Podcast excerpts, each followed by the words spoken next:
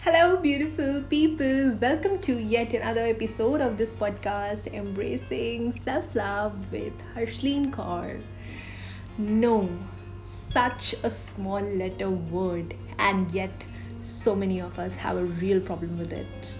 We have a problem with it to the point that we can make ourselves ill or be in the problematic situations by always saying yes.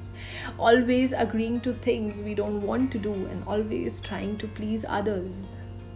Especially women are accustomed to say yes most of the times and sacrifice their own wishes and dreams saying no does not mean being selfish or rude, but it rather means that you value your opinion and you respect yourself enough to take a stand for your own beliefs. That's it.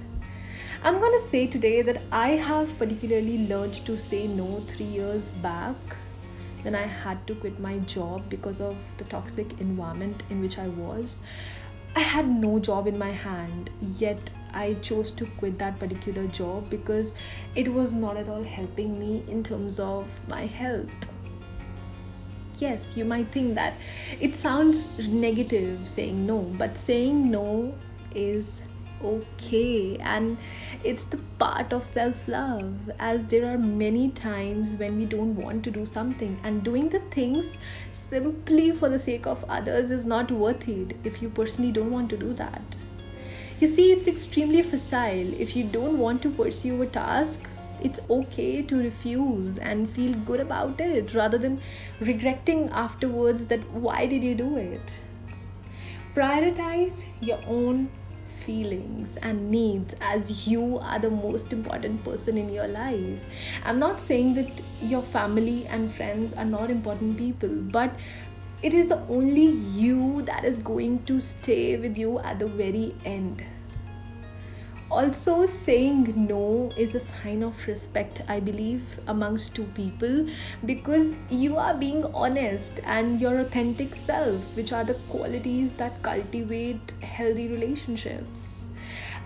I know it is really hard to say no but it isn't wrong.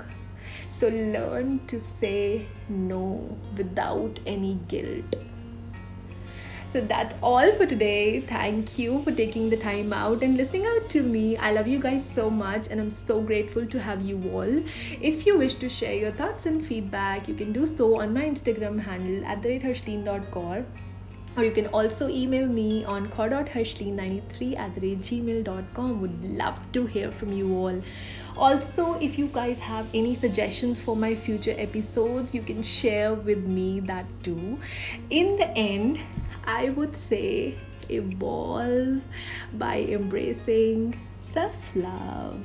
And now I'll see you guys in my next episode. Till then, take care and bye bye.